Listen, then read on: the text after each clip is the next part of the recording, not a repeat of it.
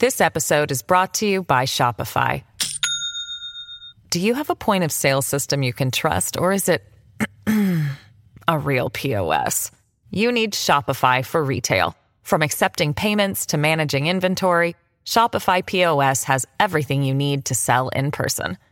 Go to shopify.com slash system, all lowercase, to take your retail business to the next level today. That's shopify.com slash system. Almost every American family knows the pain when a loved one is diagnosed with a serious illness. Here tonight is a special man, beloved by millions of Americans, who just received a stage four advanced cancer diagnosis. This is not good news, but what is good news is that he is the greatest fighter and winner that you will ever meet. Rush Limbaugh. I am proud to announce tonight that you will be receiving our country's highest civilian honor, the Presidential Medal of Freedom. And with that, the the the medal was uh, put around his neck and uh, clearly moved Rush Limbaugh at one of the great highlights of his illustrious career and his life. Joining us now to talk more about this, based off the book and the and the Rush she knew, uh, is Rush's wife, Kathryn Adams Limbaugh. You put together a book called Radio's Greatest of All Time uh, with David Limbaugh, his great brother. Uh, Kathryn, welcome to the Brian Kilmeade Show. Thanks so much. Thank you so much, Brian. That was wonderful to hear again. I didn't know you were going to play that. That really touched my heart. Thank uh, you so much. What was that like for you? You were there, right? I was. It was. It was incredible. You know, the very brief story is that we had no idea this this was going to happen. We actually flew up to Boston, where Rush was going to have an operation the very next morning, and we got a call from President Trump saying that you really have to be in Washington tonight. and so we we were there, and it was a complete surprise, and it was unbelievably humbling. It was it was wonderful in every way. Rush was touched beyond belief, and it it was wonderful.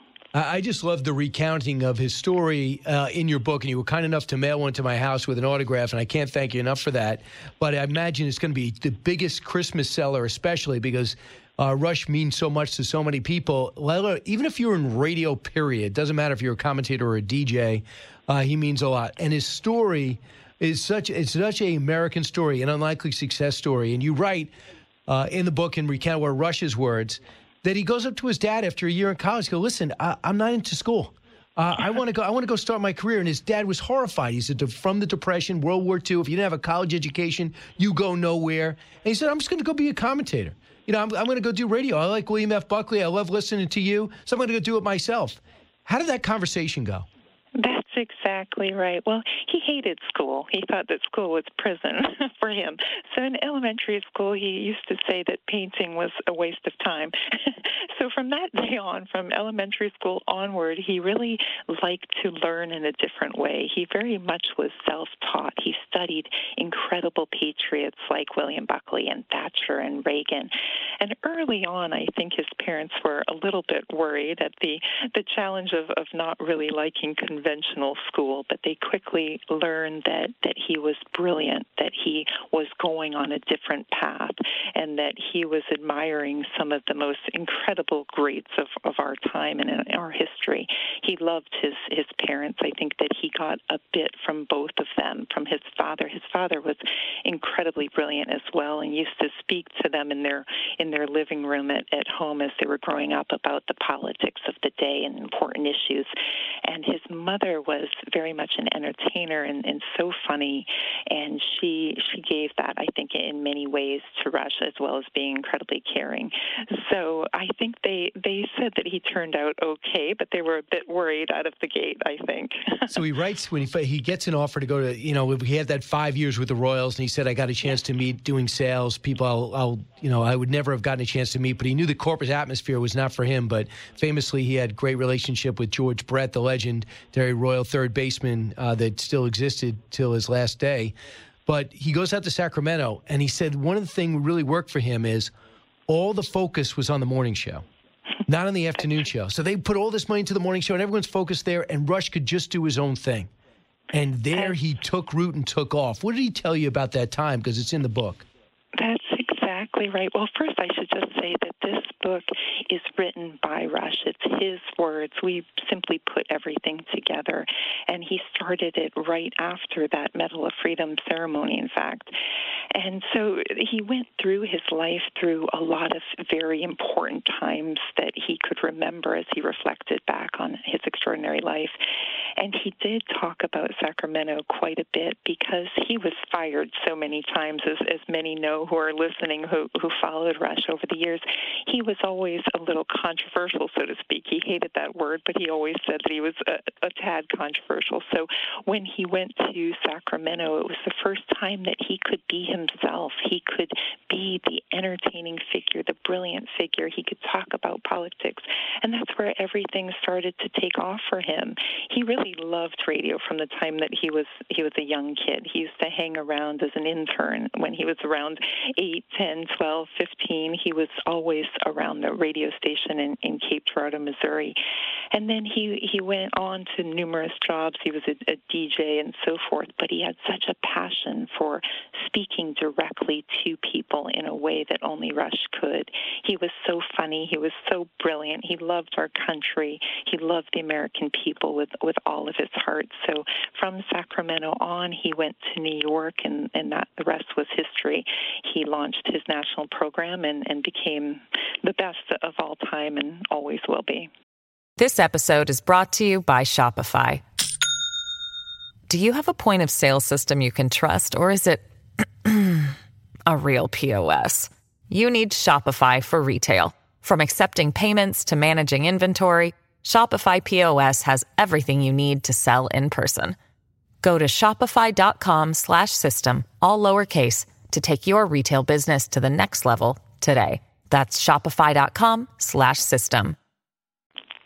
Did he know you were putting together this book? He did. He did. Soon.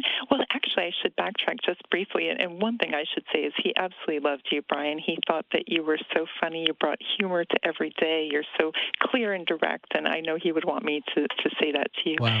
But yes, he he did. He watched you every day, actually, on, on Fox and Friends. But in in in addition to that, he he did know about this book because he was asked to write something similar years and years ago. And being typical Rush, he said that how can I possibly pick from such words of, of wisdom over so many years? But after his diagnosis, I think he really wanted to reflect on his life, and he started to do that. So we spent a lot of time together where he would tell me about important moments in his life.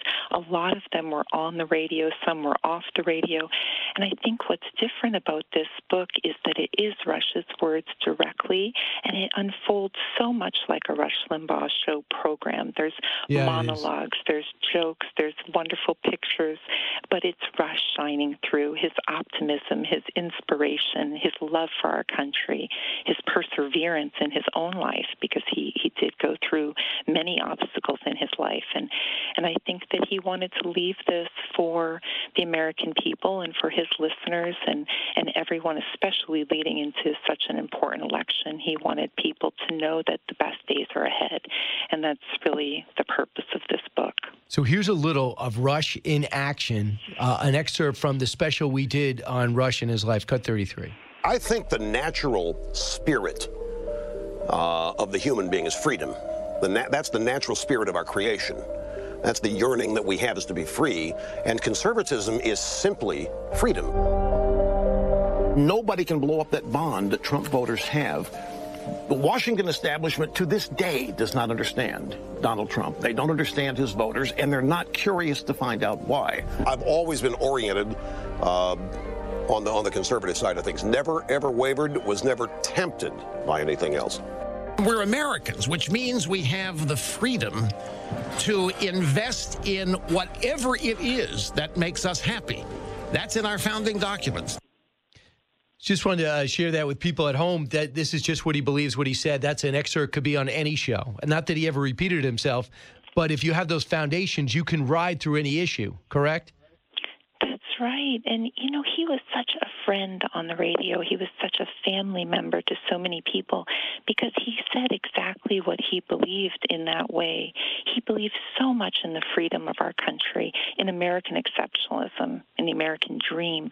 He wanted so many people to hold on to that and never be put into stereotypes and all of these different categories that, that we now have to face in, in our current culture. He wanted people to say our country is the greatest. It was founded by our original founding fathers. I tend to say that, that Rush is a modern day founding father, yeah. the George Washington of, of radio in many ways. But he was so optimistic. He was so patriotic. He wanted every person who is an American to know that we're free, that we can be anything that we, we want to be, that we're not bound by obstacles that, that sometimes can cause limitations other places. And he believed exactly what he said on the radio and talked directly to, to people one on one as if they were a family member, a brother, a father figure. Right. And to be the best at something, have the most success, be the most successful guy on radio, and not get, get caught up in it and be that everyday person that you can approach. I remember one of the first times I saw him was at the White House at the Christmas party. I'm thinking to myself, I know he's mentioned me and used some cuts on the radio, but I'll introduce myself. And if he and he was going through with the, uh, he's going through his problems with hearing for a while. And uh, I said, you know, if he blows me off, it's okay. But I just want to introduce myself. And he couldn't have been nicer. And the whole world stopped. And he just started, we started engaging. I'm thinking to myself, okay, this is George W. Bush's uh, Christmas party. Everybody wants to talk to him, but he just sat and zoned in. And I thought, man, if you could be the best in the business, sought after by everyone, everywhere you go, people know your name, and still be able to listen to people and interact like that, man, that is indeed a goal. Um, I want you to hear, uh, if we share with all of our, with our audience and with you, Rush Limbaugh, December 23rd, 2020, talking about our country.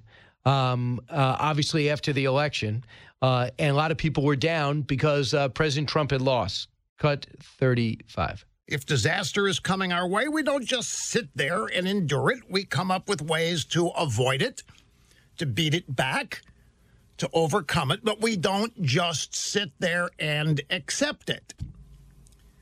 And as such, we don't just resign ourselves to the fact that we're living in the darkest days because we, at least to this point, still have the greatest degree of freedom of any people on earth. Now, it's under assault and under attack, and we all know this. But I don't believe our darkest days are ahead of us. I never have. Like people have been asking, you, you, you've always told us it'd be time to panic. It's time. Well, it's never time to panic, folks. It's never, ever going to be time to give up on our country. It'll never be time to give up on the United States. It'll never be time to give up on yourself. And as we get to the midterms, Kathryn, and you see a lot of Republicans feel a lot of optimism about taking the House and Senate, states houses, governorships, and where the country is right now. What do you think he'd be saying? Oh, he'd be thrilled to see what's going to happen on, on Tuesday. If we stay positive, we all get out and vote. There's some great candidates. I know he'd be inspired and happy about that. And he would definitely continue with what he always said was it's never time to panic. It's never time to give up on America. Our best days are ahead. And I think he'd be encouraged. I know over the course of the last year or so, year and a half, he wouldn't have been. He would have been quite terrified, as most people probably are who who aren't happy with the election results, but he would be very encouraged about Tuesday and he doesn't want us to focus on doom. He'd want us to be as optimistic as we could. And I think he'd be rallying everyone to, to get out there, vote and make it a huge a huge win. I know you're on a book tour, and it was and it was seven o'clock last night, so I wouldn't doubt that you were probably out to eat. But did you see the president's speech last night? And what do you think, Rush? And what do you think about it? What do you think he would have thought about it? Yes, I did. Unfortunately, I I tend to pay quite a, a bit of attention and and did see it, and I think he would have been, you know, uh, disappointed as as everyone is, and and quite dismayed by by how they're trying to tie certain things together. And what he probably would have done is not given any attention to it whatsoever because it probably doesn't deserve it. And he would have said, "This is exactly why we need to win on Tuesday, and and we have five days left to do it." The latest book is called Radio's Greatest of All Time. Kathryn Limbaugh uh, put together this compilation of Rush Limbaugh's life and career and how he got to where he was is after, of course, his passing uh, a short time ago. Kathryn, what do you miss most about him? He was the most loving, the most encouraging. He was so humble. He was my best friend in, in many ways. I miss his voice on the radio as millions of people do, his unwavering optimism. Whenever you were having a bad day, you could turn on Rush and somehow he would get you through it. And, and he was like that at home as well. He was actually quite a hermit. I know he wouldn't mind me saying that he liked to be quite quiet at home, which is ironic since he would talk for three hours nonstop. But I love that about him. I love that he was one thing on the radio in terms of how much he wanted to to talk and be nonstop. And then when he got home, he just loved to play with his tech. He loved to watch shows. He was just an average, ordinary guy. And then during the the rest of the day, he was he was the George Washington of radio. So I miss that humble nature of his and his loving heart.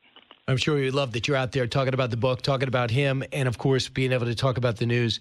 Uh, listen, if you if you like Rush and if you like this show, you you probably love Rush. Go out and get this book. It's the Christmas gift that you are guaranteed to be successful with. If you want to get something thoughtful and you don't know exactly what to get, this is it. You're not going to regret it. But your biggest problem is is keeping it shut and wrapping it up and not looking at it yourself. So you might as well get two. Kathryn, thanks so much for mailing it, and uh, thanks for your kind words. And I remember I wrote I wrote Rush just to ask how he was. And he said, "Well, I'm trying." He says, "I'm trying to stay above ground." And I said, "Every show to me, uh, uh, when I listen to you, it seems like every show to me sounds like you're first, like you're so enthusiastic." And he wrote me back the nicest reply.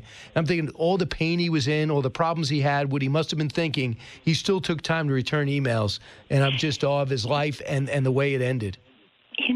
Know, Brian, that's right. He never phoned it in. Much like you, he was incredibly hardworking. He never, ever thought that he reached the pinnacle of success that he did.